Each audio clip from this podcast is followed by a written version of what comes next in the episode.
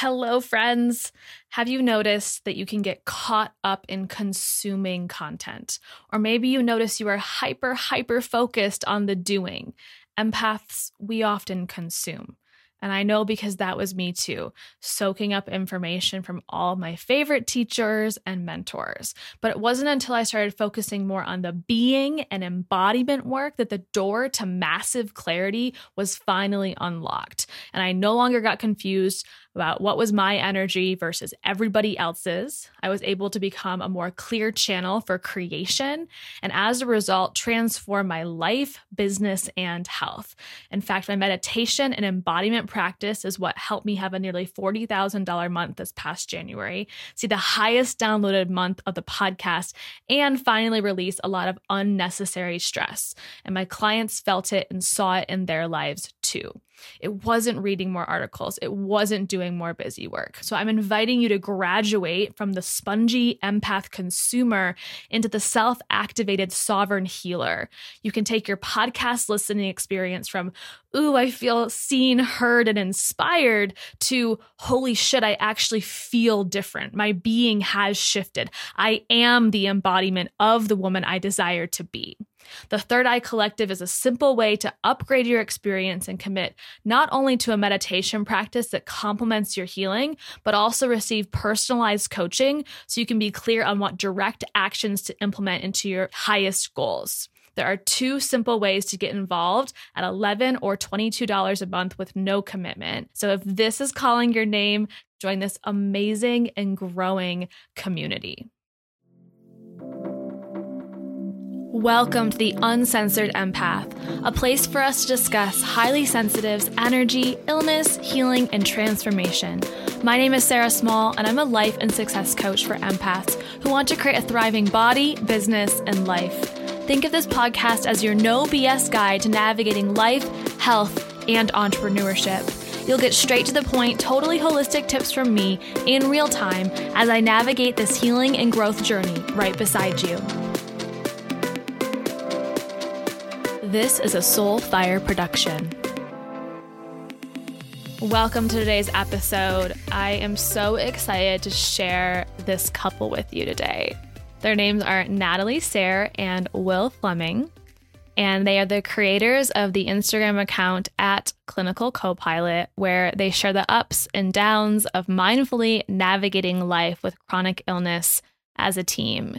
And I have had the honor of working with Natalie for several years now and being able to just see her immense growth and evolution and really the building and, and honing in of the resilience that is within her and within their relationship as well. And I think you're going to see that so obviously today in their account, Clinical Copilot, they take you behind the scenes of their relationship and the sometimes turbulent journey when you're struggling with a chronic illness and really teach and inspire on how to create a strong foundation of love and support during those challenging times.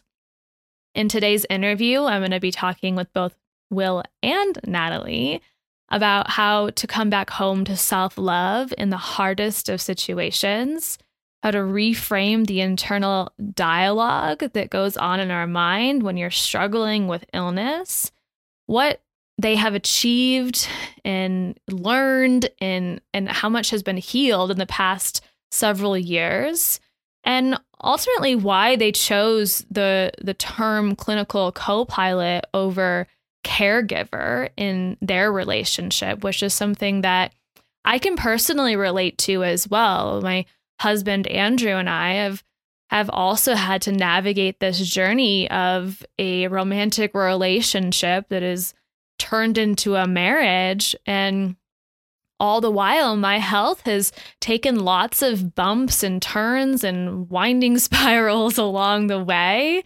and it's something that has required so much communication between the two of us. And I, I, honestly think that it brings a unique perspective into a relationship when, especially just one of the partners is struggling with health issues.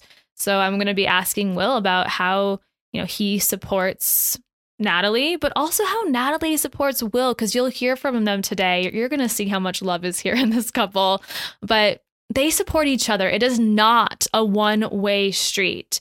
It is not, and that's ultimately like why caregiver doesn't feel like the right word in, in their relationship. And, and my relationship doesn't feel like the right word either. So there's so much to be learned here, so much to be witnessed, and they're going to be sharing a lot of the wisdom that they've gained along this path and just, you know, taking it day by day and figuring out how to navigate something that we aren't born learning or knowing how to navigate. And I, just think you guys are going to feel so inspired by how they keep silliness and playfulness and fun and joy alive in some of the most challenging situations and circumstances. You know that feeling when you sit in your own problems and your own shadow and your own grief and your own sadness, and your own frustration, your own stuckness.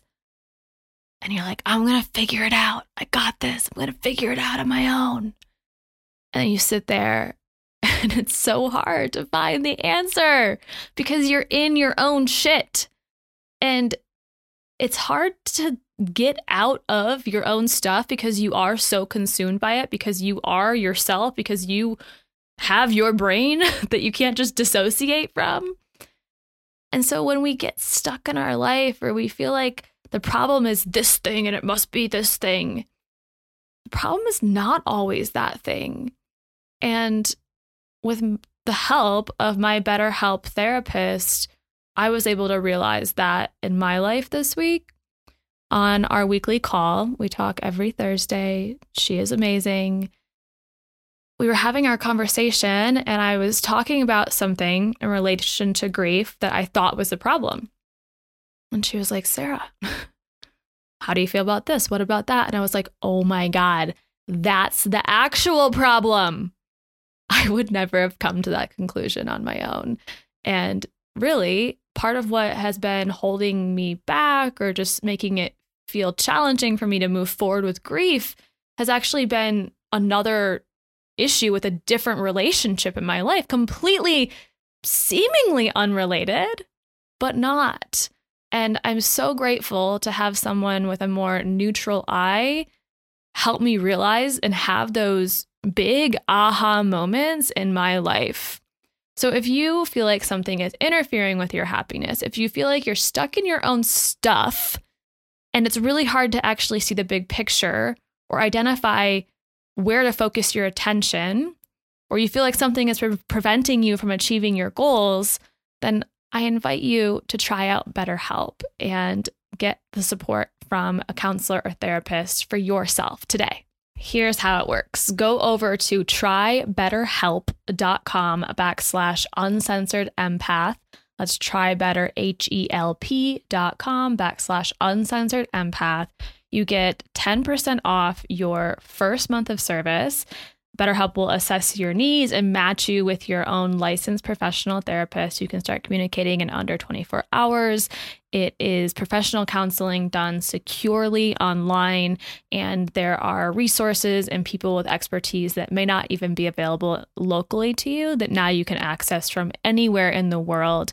It is affordable therapy. It is helpful in that they match you with exactly what you need and help you to start living a happier life. So again, try betterhelp.com backslash uncensored empath and get the support that you are so deserving of today. Welcome to the show, Natalie and Will. I am thrilled to have you both on today.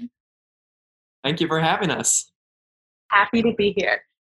So I have known we were just talking about Natalie for a few years now, and she was part of the OG autoimmune tribe like uh, community, and we've really been able to grow our relationship, uh, both in that like client coach relationship, but also as friends and people who get each other. And it's just been such an honor to see you grow, Natalie. So I'd love to start by more formally introducing each of you to the audience. And Natalie, if you can start by just talking about what has the last couple of years been like for you?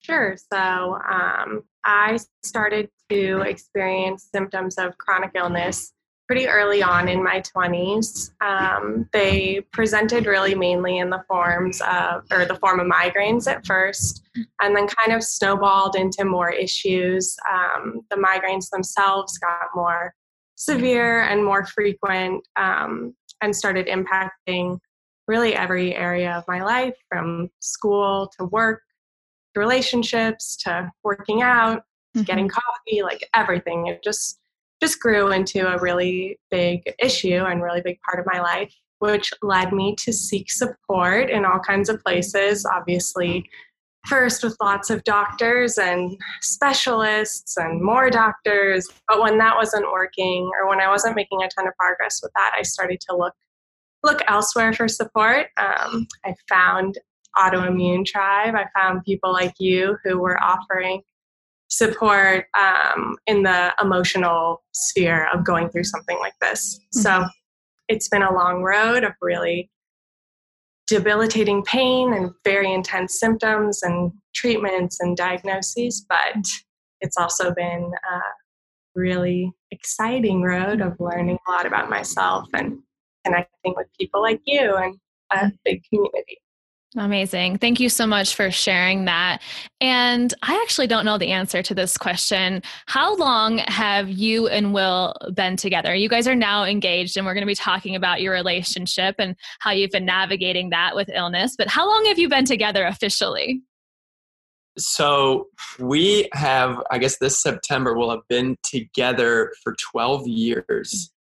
So it's been quite a while. So I know a lot of people ask, um, if you know she's been dealing with migraine and Lyme disease and all of that before we met, or if it happened after. And we were actually together for five years before any health deterioration or anything like that. So mm-hmm.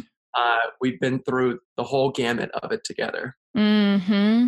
Yeah, that's interesting for you, Will, to have this perspective of Natalie uh, back like in in college or whenever you that twelve years ago was for you before college, right?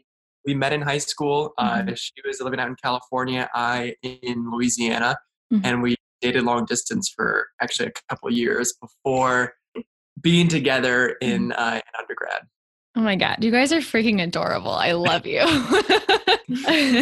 Natalie, you know, I want to hear from you and your perspective for a moment around coming back home to your body and to self love in the hardest of situations that you've been navigating and traversing in your life over the past several years. Yeah, so um, it has been such a long process. I think talking about where I am today, it, it has to start with that, where it's like this did not happen overnight. This mm. happened over years and months and so many days of feeling like I wasn't on the right track and feeling like self love was impossible when there's so much pain going on at the same time. Mm-hmm. Um, and I think at the beginning of my journey with chronic illness, like you're conditioned to not love your body because you're not supposed to love feeling sick. Like it's mm-hmm.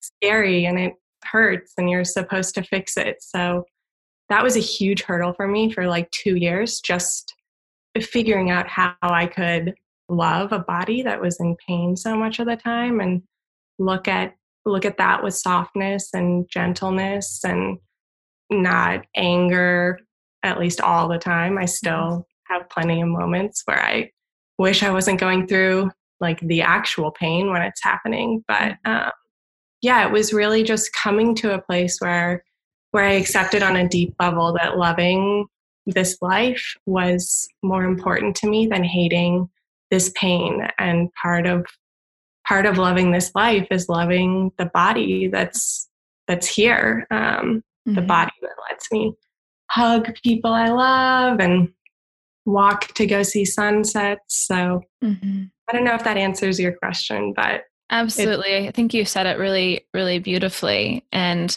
I think in, in, my own experience with chronic illness that there are those more simple things in life that become really important when you're struggling and you start to appreciate things so much more. And you have personally navigated so many different specialists and different opinions, whether they're solicited or unsolicited opinions i'm sure on you know how to heal what to do to get better. You need this you need that appointments that you've navigated throughout this process. And in the clinical po- co-pilot uh, instagram over there with will i was reading a post that there was a very intentional purpose and reason reason around choosing the word co pilot versus caregiver. And so I'd love to hear both perspectives on the process that you have, how you've navigated that process, and also, Will, your role in that as co pilot. And if you want to chat a little bit about the difference between caregiver and co pilot, I'd love that too. Sure, I can go first and then Will can chime in and finish up the co pilot definition. But yeah, it was really born out of a conversation one day in the car. We were just we were talking about so this has happened through our 20s, right? And it's not it's not uncommon for 20 somethings to go through health crises or healing, but it's not the most common 20 something experience either. Um, and we were just talking about how how proud we are of how we've how we've grown as a couple, and we were going to do some appointment um, oh we were going to the dmv to get to get our licenses which literally took us 12 months to do from the point we moved because of just like other health things and mm-hmm. other appointments. And we were like this is awesome. Look at us finally doing it and doing it together and finding finding a way to make it happen. And we were like the word caregiver is not a it just doesn't resonate and mm-hmm. feel like what's going on here but also it's not something that we're proud to tell other people about because it's just not what's happening for us. Like we are we're a team and we're helping each other um, both achieve our own goals. Like he's he's co-piloting my healing but i'm also co-piloting him through his his big dreams and goals. So we were like, we need a cool word, mm-hmm. something that we can be proud of, and we can tell people, um, yeah, like this is my co-pilot, this is mm-hmm. my partner. It's it's awesome. Um, mm-hmm. instead of the stigma that can be attached to the word caregiver, um, yeah, which would reflect like much more of a one-way right. relationship. Mm-hmm.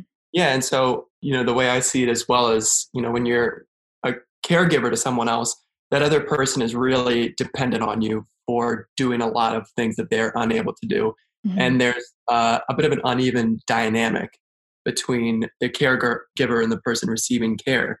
And for us, I don't think we've ever seen our relationship that way. Mm-hmm. Uh, and we really liked the the idea of a co-pilot because we do always feel like there's this bi-directional flow of support. And like Natalie mentioned, she helps me get through so much uh, going through med school and being organized and all of the great skills and unique characteristics that Natalie brings to the table help me out so much. Mm-hmm. And mm-hmm. likewise, you know, I have I'm very optimistic. I'm very uh, you know giving and and all of these other things that help Natalie out a lot as well. So we didn't feel like caregiver made any sense in our dynamic, and we felt like it probably also doesn't describe a lot of people's relationships, especially when you're in this age group where you know you you don't want to see yourself as a caregiver or somebody who's just receiving care. You want to be this this team together. And so we thought mm-hmm. you know to keep that plane flying high and mm-hmm. cruising altitude that just being co-pilots together made so much more sense to us. I love it and I resonate with it as well. I remember this was the very beginning of the podcast when I had at the time my fiance Andrew on who's now my husband, but I had him on. Actually, he was probably, I think he was still my boyfriend at that point. But somebody asked, what was it like for him to be my caregiver? And it really triggered me because I was like, ooh, that does not resonate. Like, I'm giving to him just as much as he is giving to me in this relationship.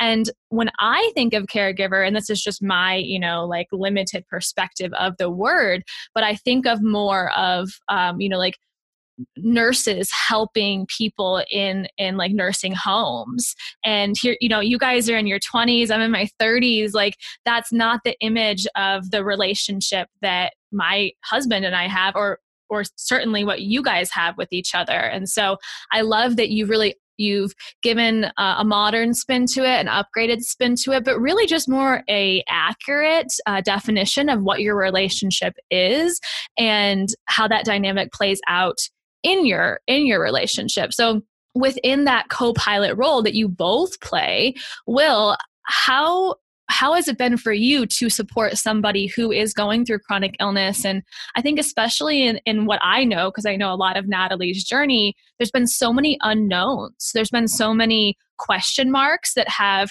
um, have come up in that process. And what has that been like for you that's a great question and you know it's something just sort of ping for me with what you were describing earlier just before i answer that where sort of like i remember at one point somebody said to me like oh, Natalie is so lucky to have you. And that kind of triggered me a little bit where I was like, I'm so lucky to have Natalie oh. and we're so lucky to have each other. Mm-hmm. And so I think that was like another one of those moments where I was like, I'm not, I'm not just caring for her. We're caring for each other. I digress. Mm-hmm. Um, yeah, going through this like chronic illness thing with the amount of unknowns in the amount of ups and downs, like it has been one, it's just not something I think you're just born naturally good at. Mm. I think it's something that you learn to deal with and you find coping mechanisms and other things that allow you to get through it. And, you know, maybe I was better equipped in some ways because I'm that eternal optimist who always thinks that the next thing is going to be the thing. Mm-hmm. But in some ways, that was all also really challenging because I had these big disappointments when that didn't happen. And, you know, Natalie had to adapt to like, you know, she's a scheduler. She, she's somebody who likes having plans and mm-hmm. things, uh, you know, ready to go. And so her having to let go of that a little bit and say, you know what, we'll see whatever happens, happens. And so I know that for me, it just, it was not something I was naturally good at. And it's something that I've had to work at and mm-hmm. be more patient and understand that this is such a process. So, mm-hmm. um, I think I've gotten much better at it now, but I also don't want people to feel like they should be like in in a great position if like it's starting off and they feel totally overwhelmed and that mm-hmm. they can't handle it and that you know they'll never get to that point because it just doesn't happen overnight yeah. it's mm-hmm. something that you know i had you know i went through a lot of like hard times myself like trying to get to the point where i could be a good support system yeah so it's and it and it's totally natural mm. for everyone to go through something like that uh, that reminds me of my own relationship again with Andrew in that he would get so frustrated that he couldn't, you know, I'm air quoting over here, fix me and couldn't do more to help me so much of the time. And finally, we came, we, our communication got a lot better. And in that communication, I, you know, I told him, I'm like, I don't need you to fix me. That's not, what your role is in this in this relationship in this partnership and instead i need you to just like see me and i need you to see my pain i need you to acknowledge my pain i need you to hold space for me to cry or to be pissed off or to punch a pillow or to just like want to curl up into a ball on the couch or on bed on in the bed and that in itself was ex- extremely supportive and extremely comforting for me in that process of na- navigating chronic illness. And, you know, you mentioned this, I, I think you mentioned this previously, that you're in med school. And so you clearly will have this heart of a healer. Like you want to help people. So that part of you is, uh, while not like naturally knowing exactly what to do when you're in your relationship or your partnership,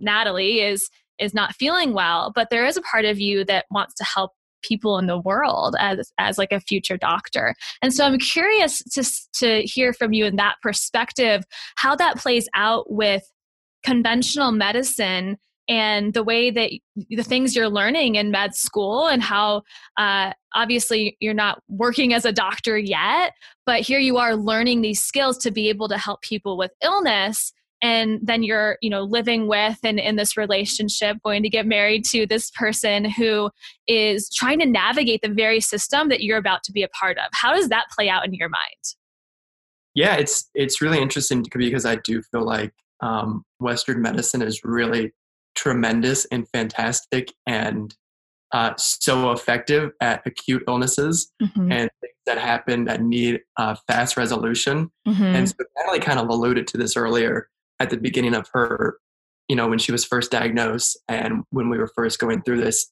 it was, uh, you know, is an illness that you're fighting. And that's what Western medicine is. It's a fight and it's you versus the illness. Yeah. And that's awesome when you're fighting something that has uh, a definable endpoint and that you can get to the other side of.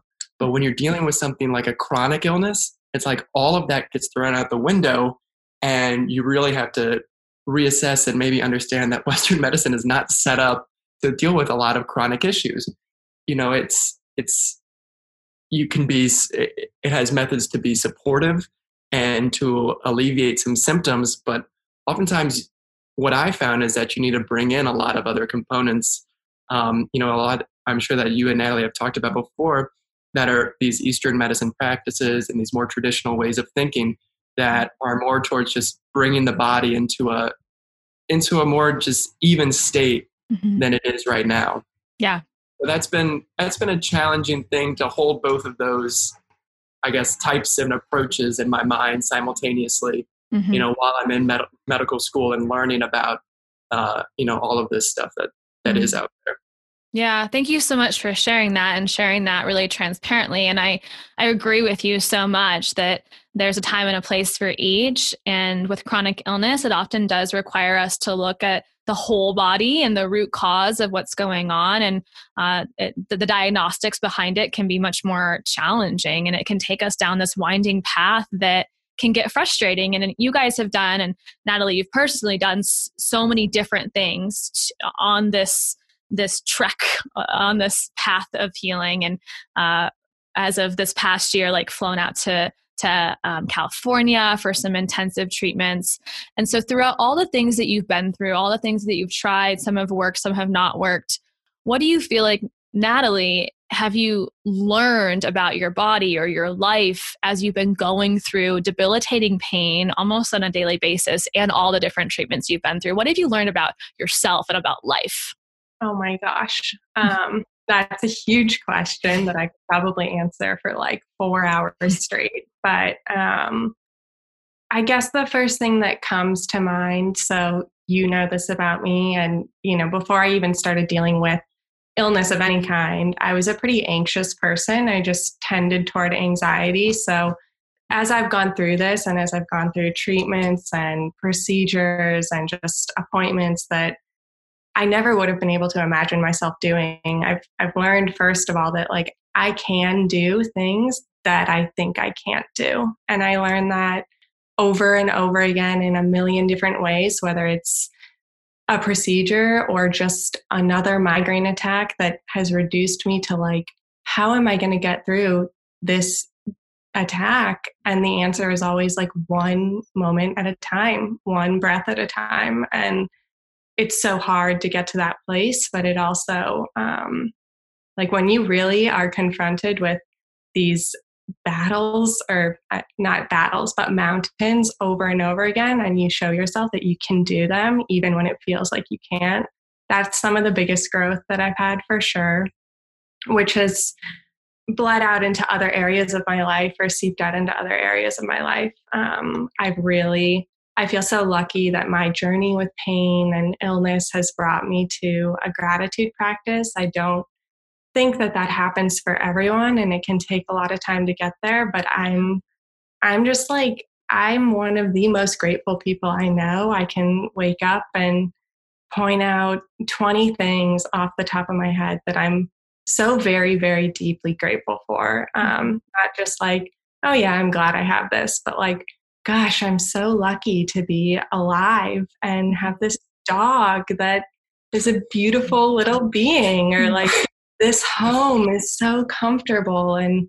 I feel so safe here, even though I'm even though I'm hurting. Um, and we talk about a lot how you know you it doesn't matter if you would choose these struggles, right? Because they've happened. But at the end of the day, when I when I do get to the other side of some of this, um, I feel like I'm going to be a much more joyful, grateful person because of it. And that's that's some of the biggest growth that now I'm proud of. And um, like I'm I'm just so grateful to be able to turn so much pain into something positive because it can be really hard to get there. All right, I'm interrupting today's episode to share with you a revelation I have had in my life. I always thought that my skin was getting really clean with all the cleansers I've used in the past, with organic, non toxic cleansers, until I used vitamin scrub from Clearstem. And I do not say this lightly when I say my face has never felt so fucking clean. It's like a whole nother level. I mean, don't I don't you just trust that your face is getting cleaned by other cleansers? I did until I tried this and I realized how much cleaner my skin could feel with just this this switch in product. Anyways, I'm clearly obsessed with it. It the highlighted ingredients inside the vitamin scrub are stem cells, vitamin C, and bamboo. It's nourishing, brightening, exfoliating. Y'all have heard me talk also about my journey with skin picking and how the products Cell Renew and Clarity, uh, they're both serums, have also helped me dissolve blackheads and reduce melasma. My newest obsession is the vitamin scrub because my face feels cleaner than ever, and I'm here to share this with you. Head over to clearstemskincare.com, use my code EMPATH at checkout for $10 off of their products. You can also receive 15% off their Ditch Your Acne course, which has helped so many people clear up their skin and just live a more confident life. I see that in you so strongly, Natalie. I think that you have really mastered the skill of turning shit into gold and really allowing yourself to lean into hope and into positivity and not in a facade like a, a, fake way but in a truly authentic way that keeps you going on this path and that keeps you grounded along this path when there are so many bumps and and uh, setbacks and hurdles that like you're making progress but doesn't mean there's not challenge along the way. And really this is what you experience and what many of us experience, many people listening and myself too, is an invisible illness because you are a beautiful young woman who uh, some people might look at and think, oh, she looks fine. And, and you recently posted on your mindful migraine Instagram page uh, that, you know, what you really mean when you say, you know, I'm tired. And when we hear people say that, we think it means one thing. But when you have chronic illness, that it does mean a whole, whole different thing. So I'd love to just have have two questions, Natalie. For you, uh, what is it like to have an invisible illness? And Will, because it's more of, and like you live together, and Andrew relates to this with me, like you see probably more of the symptoms show up in a physical way. And so you're able to identify that when she's going through that but uh, i'm sure there's moments or when she's trying to like really be strong out in public or you're traveling or whatever. How do you support somebody when you can't like you know there's not like a cut on her arm. She hasn't broken her arm. She doesn't have like a maybe like a rash or something that's obvious. How do you support someone with invisible illness and really tune into the subtlety of them? And then natalie what is it like to navigate and live with that?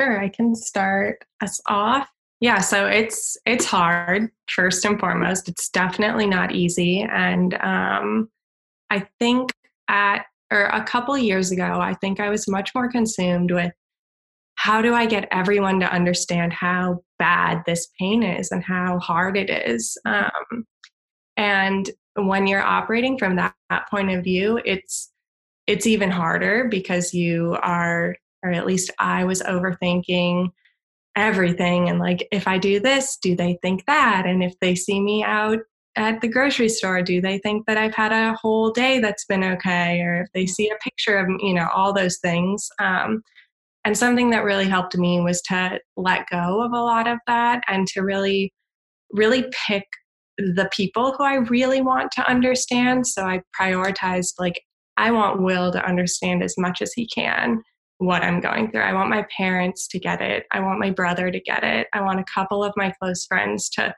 really get it. And I figured out ways to have conversations with them about pain scales, or sometimes it was uncomfortable and awkward for me to be like, I just need to talk to you about this because I want you to understand how hard it is. I'm not looking for sympathy or to be a victim, but this is my everyday and I, I want you to know what it's like. Um, so I, I sort of pulled away from trying to make sure everyone in the world knew what was going on or everyone in the world got it and prioritized um, prioritized my closer circle getting it. Mm-hmm. And then it forced me to get really comfortable with boundaries and to just accept that not everyone will get it, not everyone will get me, but that doesn't mean it's an excuse to push my boundaries just because other people think I might be feeling better than yeah. I look. Um, I got to, a, or I've gotten to a place where it's like, all you can do is be honest and authentic and truthful, and people are going to think what what they're going to think. Um, and hopefully, you're getting honest, empathetic, you know, people who are responding, but sometimes you aren't. And then that's like, who's, are you going to carry around the energy of them not believing you, or are you going to protect your already very taxed, limited energy and yeah. kind of let it go? Mm-hmm. Well Thank said. you. Yeah. Mm-hmm. yeah. Um, so in regards to um, your question, it was you know it actually made me think about something that happened to me yesterday where one of my friends said, you know, it seems like, uh, you know, the couple times that I saw Natalie this month, she was actually doing pretty well, and I was really happy to see that. And you know, that always makes me feel good because I'm like, yeah, like I love it when Natalie's feeling good. That's great, and I love it when other people get to see that and appreciate it. But then I also had to remind him that, and this is one of my best friends, and he had come over, I think, four times this past month, and I said, well, two of those times, Natalie didn't even come downstairs mm-hmm. because she wasn't feeling up to even seeing or talking a little bit.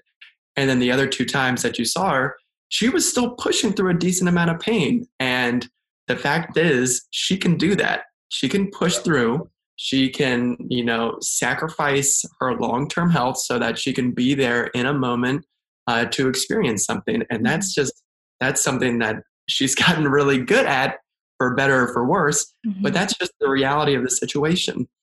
And um, so I thought that was like a really sort of like, you know, people will see and latch on to what they want to see to a yeah. certain extent, even when they mean only the best, mm-hmm. right? When they're like trying to be supportive and want to say, well, you know, I, you know, it seems like you're doing a little bit better. Like I've been thinking about you and it's, you know, and, and whatnot. It can be for the best intentions, but still they'll see that snippet and assign it to a much larger description of how you're actually doing. And I'm sure you've experienced that so much as well. And then, sort of secondarily, uh, and I, you sort of brought this up earlier, you know, when you're out there um, in a certain environment, and how are you supporting, you know, your your partner, your co-pilot with this invisible illness? And it's like you said, communication, and is developing a language that the two of you can use that mm-hmm. you know exactly what the other person means when they're using it and that can be a pain scale that is very specific for like the person you're with. So Natalie's got her own pain scale as far as uh, you know, her migraine pain, uh, and then also her her Spoonie scale, which is more of a you know a fatigue or you know I guess like a, stimuli overdrive scale. So we've developed these uh, you know communication techniques just so that when we are out doing something and I need to be able to ascertain what Natalie's level is at. Mm-hmm. We can use those techniques um, to better assess it. Mm-hmm. Yeah, Andrew's gotten so good with me at it's it's the subtlest thing, uh, and we should get better at having a scale like you guys do. But there's this thing I do with my hands, and he'll I don't, and it's not conscious. I just do it, and he's mm-hmm. like, "We need to go now, don't we?" And I'm like, "Hmm." yep. Yeah. right. yeah. No, I mean, it's it's it's an invisible illness, but it's like it's very hard to have a poker face when things get really bad. You know. Absolutely. People have a give mm. when things get to a certain extent, and I can tell. You know, it's Natalie's eyes for me. Always, you know, she gets like the droopy eyelid, or you know, Really, really she always cute. looks beautiful. But you know, it, that's you know, there will be a give more often than not. Yeah. But Yeah. that being said, I mean, we still have times, and it really like highlights how invisible invisible illness is to me, where I feel like we're on the same page. I'm like, oh, he like we're out somewhere in public. I'm like, he gets it. He knows I'm at like a level nine migraine creeping up, and we get in the car, and I'm like, I feel like I'm dying. Like this is awful. And he's like, oh, I thought I was just starting to kick up. Like you really, you're you're that bad right now, and it's just that always shocks me because I'm like, here's this person who spends more time with me than anyone else in the world right Mhm. now, um, who gets all of the descriptions of my pain that I so creatively come up with so that he can understand as well as possible. And even he misses it, not misses it completely, but can miss reading the severity. And I think Yeah. that just speaks to like It's invisible. It's visible yeah, Yeah. it's it's not a cutesy saying it's it's true you can't you can't see it sometimes or at least you can hold it like a pretty decent poker face Mhm. mask your nine level pain to look like a six or Yeah. a 6.5 um, Yeah. and it's like if he can't see how can i expect anyone Right. else to, you know Right. Mhm. And we get so good at masking it, I think, to try and fit in and to not uh, start to attract unwanted attention towards ourselves when we're uncomfortable. And so we get really good at it so that even the people who are closest to us are like, yeah, maybe I noticed a little bit, but I don't know the intensity of it. And unless you do communicate that with me and you, you tell me, or we have a scale or we have a, a tell or a sign to be able to to know that. And so it's so important to have that level of communication with with our partner that you're navigating this journey with or you're co-piloting this journey with. And will i'd love to hear from your perspective the the stre- it's obvious that you see strength and, and immense beauty in natalie but i'd love to hear more specifically what you have what has her journey taught you? You know it it's sort of rife with a whole whole mess of lessons actually and so it's you know i've learned so much about just healthcare in general from what she's gone through and i've got like this immense repertoire of you know knowledge just going through this journey with her Mhm. uh, it's taught me a lot about Natalie as a person and her resiliency, and you know a lot of what she talked about earlier, and just like the development that she has had to to go through. It's been pretty profound, um, and just like kind of awe inspiring in a lot of ways. So I would say, you know, specifically, I don't know. It's like I, there's so many components to it. I'm trying to think of some specific examples because it has dominated our lives in a lot of ways. Um, so every single part of our lives, whether that's interacting with our family members and cherishing certain moments together where the pain is low, or it's you know being out, being able to like go and do an activity, um, and and and really having appreciation for those types of moments Mhm. or just like seeing Natalie, you know, work up to of you know this fear mountain of having a surgery or trying a new medication and then getting through that and helping her get through it. It's been uh, you know just lesson after lesson really. Mhm. To me, it's from what I can see, also uh, a really beautiful indication of how compassionate you will be as a practitioner in, in the future. And I think that that is something that, you know, you can't add to your resume maybe, but like is definitely something that adds to to your strength as a as a future doctor, as a future MD. I'm so excited to tell you a little bit more about my favorite blue blocking glasses company called Blue Blocks. They are the only company who offers blue light filtering lenses backed by the latest science, meaning their team are all very well versed in the science and have researched light and health for years. And they offer the best blue light filtering technology available. What's really interesting is there are different types of lenses. In fact, there are three different types of lenses. And I didn't realize that it's beneficial to have all three types and that different colors do different things. So I learned a whole bunch. The first type of lens are the Sleep Plus lenses, and these are a red lens that are the only true way to block 100% of blue and green light for after sunset use. They also help to improve sleep, reduce anxiety, and relax you. The second type of lens are blue light lenses. The, these are the ones that I currently have. They are clear lenses and they are blue light filtering for during the day. These are ideal for people like me who work either under artificial light or in front of a computer screen all day. And these target the frequencies of light that cause migraines, headaches, macular de- degeneration, and digital eye strain. The third type of lens are the summer glow lens, and these are these sexy yellow lenses, and they are blue light blocking meets color therapy. They're designed for daytime use for people who work under again, intense artificial lighting, who suffer from migraines, anxiety, depression, or even seasonal affective disorder.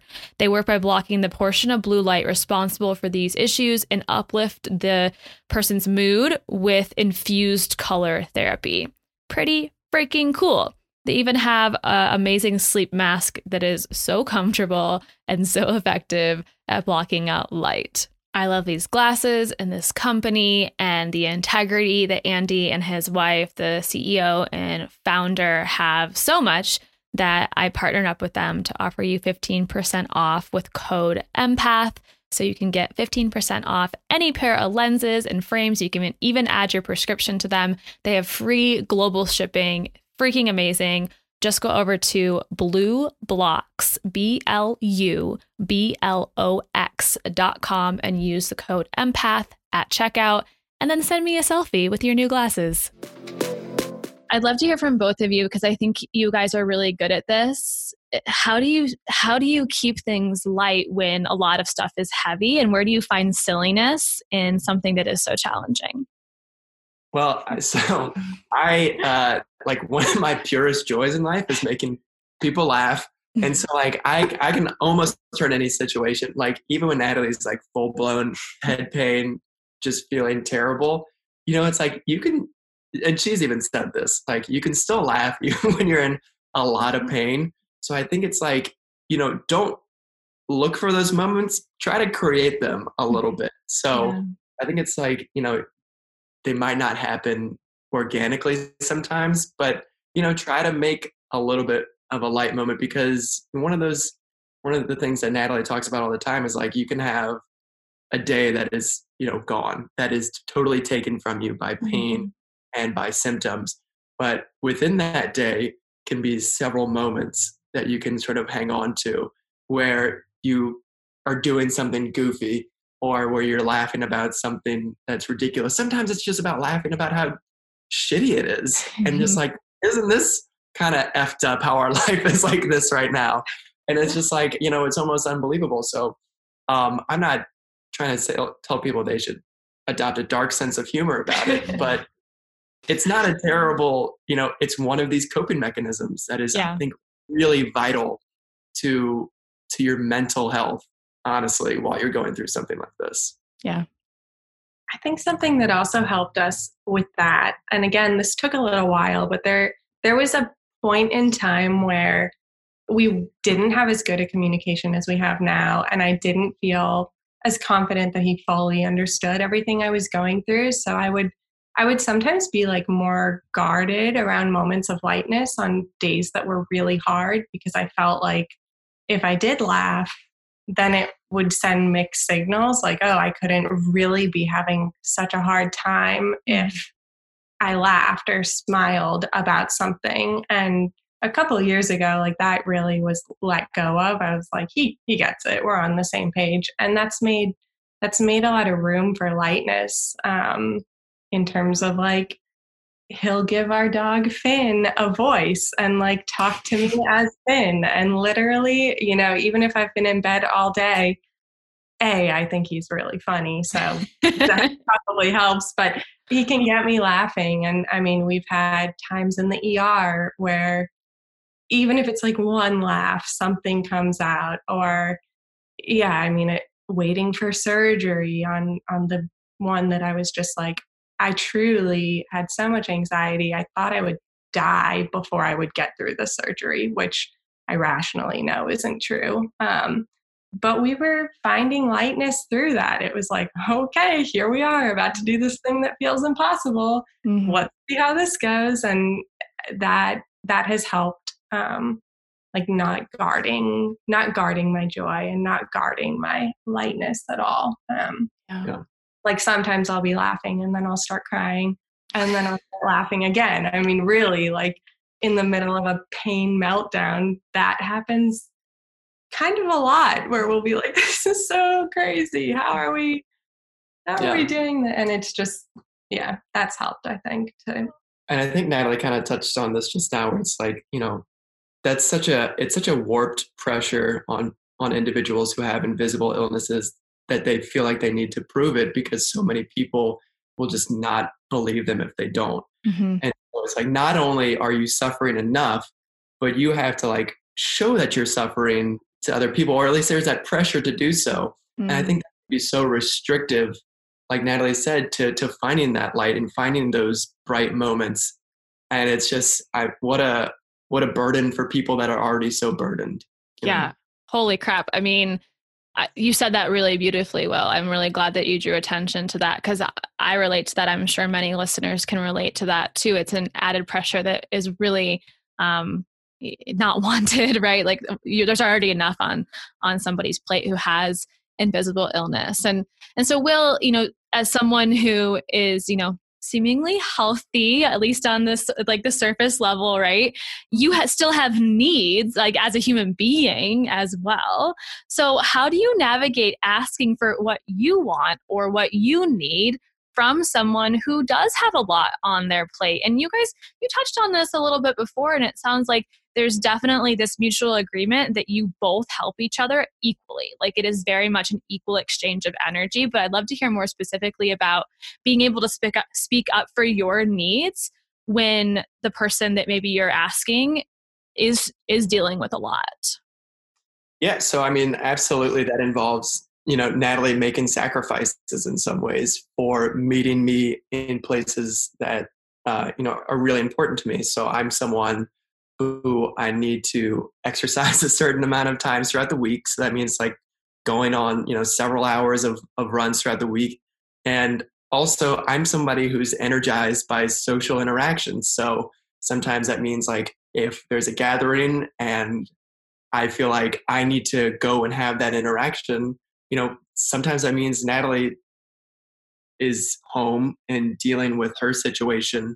Um, by herself. And that's not an easy, that's never an easy agreement to come to because I don't like leaving her in that situation. Mm-hmm. Um, and she doesn't enjoy being in that situation. So I think it's one of the things that we've adopted is having kind of like a weekly check in to talk about what things worked for us, what things didn't work for us, how we can improve in certain ways. And I think that's been pretty fundamental in helping us come to these agreements mm. on on ways that she can support me and I can support her because yeah like you said it's it's that two-way street and if we're not feeling like we're being met halfway uh, it's just going to build resentment and it's going to build up negative emotions and it's going to lead to unhealthy coping habits and it's going to lead to you know a big strain on the relationship uh, so i think uh, you know you have to be upfront and confident in, in talking about what's important to you, mm-hmm. Know, when it comes up and in those situations. Because you're, while you might be bandaging something for the short term, in the long term, it's just going to blow up in your face. And they're not always comfortable conversations, uh, but they're really important. Yeah just want to say thank you so much to both of you. And I'd love to just end by opening the floor up to you one more time. And just if there's anything else that you would share about the journey that you've been on these 12 years together, and any, any advice for you ha- that you may have for other people or couples navigating a similar experience. Well, I guess first off, I would want to uh, disavow the belief that we are like a perfect team and are not constantly making mistakes, constantly learning, trying to get better. And, you know, it's certainly not all uh, rainbow and lollipops over here. we're, you know, we're, we're still figuring it out and um, and it's a total work in progress. And so, you know, one of the things that I brought up a little while ago was just, you know, don't feel like you should be totally capable and enabled to be a perfect co-pilot to somebody, mm. uh, because it's just you're, you know, it it won't be the case. So just, you know, start start low, go slow, and and work your way there. And uh, as long as you, uh, you know, really care for the other person and uh, you know want both of you to succeed both of you can i think that's um, that was sort of like one of the first things we talked about with clinical co-pilot because we talk about it a lot as partners but it also expands to like parents and friends and coworkers and you know anyone in your life who you love and who loves you sometimes that doesn't translate like loving someone a lot doesn't translate to knowing how to support them. And once we accepted that as like oh not having the skill set to be perfect co-pilots has nothing to do with how much we love each other. We just need to build this new this new toolbox that was that was really helpful for us because we were like we we know we love each other we know we're so excited to build a life together but we just we have to build a toolbox for how to handle um, these curveballs that no one taught us how to handle. So mm-hmm. everyone's toolbox looks different. Um, you, like one couple could copy everything we do and it wouldn't work for them. Like everyone's going to have their own toolbox, but I think that commitment to just like figuring it out together is what what leads to progress and what leads to making it work and it's kind of fun. It's like you guys against your mountain. You mm-hmm. can you can take it on together um, and brag about what a great team you are, and be proud to be co-pilots and take it on with that attitude. So, thank you. for having us. It's been so fun to talk. I love it. You guys shared so many good nuggets and inspiration and actual action steps and, and tangible things people can implement into their life as well. And I think there's going to be so many people inspired by what is a team. You guys are a team and you do work together, and there's an equal exchange of energy and open lines of communication even if you're constantly perfecting it and hitting bumps and you know being triggered by little things you're still uh, on the ride. Like you are buckled in and you are like going on this ride regardless. And so i just want to say thank you so much and we will of course link to both of your amazing instagram accounts. You guys if you're not already following at clinical co-pilot or at mindful migraine they're just showing uh, on a really regular basis these not only the underside of what's going on inside of your lives in a very vulnerable way, but also some amazing tips to be able to navigate that, whether you're the person who's struggling with illness or you're uh, the person who is in the partnership supporting somebody. Regardless, you are the co pilot. So thank you again so much. We'll link to those in the show notes. And thank you guys again. Thank you. Do you all love them as much as I do? I just think they're freaking adorable and they are learning so much through this process. And I also feel like it would be easy to just go through something like this, even though it's been, you know, like years that this has been a challenge and kind of go through it in a blur. And what I find so honorable about Will and Natalie's experience is they're really pausing to gather the learnings along the way and they're gleaning so much new insight as they do go through this process. This is not time wasted. This is time where eh, there's exponential growth, both together in a relationship, but also individually in both of their unique paths on this planet. So I'm just, again, so grateful to have had them on the show today.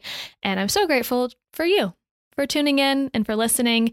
And if you're in a relationship either you have chronic illness or your partner has chronic illness, I'd love to hear, maybe both of you have chronic illness. I'd love to hear from you and your own perspective of how you navigate that. What challenges have you bumped up against and how have you overcome those? Because it, it happens in any relationship regardless of whether there's somebody or both people with an illness there's there's always going to be challenges in life but we also ha- we always have the opportunity to choose how we respond to those bumps and those hurdles. And again, it's something that my husband and I have really opened up lines of communication about and has really brought us closer together and deepened our connection, our ability to communicate and and our love, our love for each other. And I'm so I'm so grateful for that in my own relationship. I can't wait to hear from each of you and what your thoughts are on this subject and what you thought of today's episode.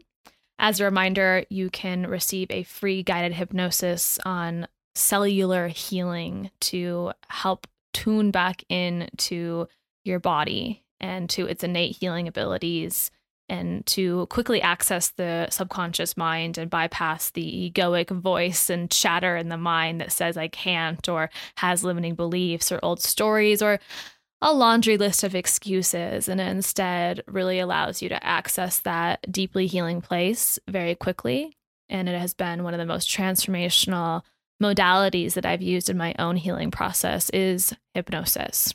So I can't wait to share this with you, especially if you're new to this modality. I, I'd love for you to take a chance to try it out and experience it for yourself. And I'd love your feedback on that as well. Again, this is a free hypnosis to support cellular healing and heal the immune system. Simply go over to iTunes, share your honest feedback, make sure you screenshot your review, and then email that screenshot over to Sarah with an H at autoimmunetribe.com. And then uh, in return, I will email you your freebie. Thank you again for tuning in, and I'll see you on the next episode.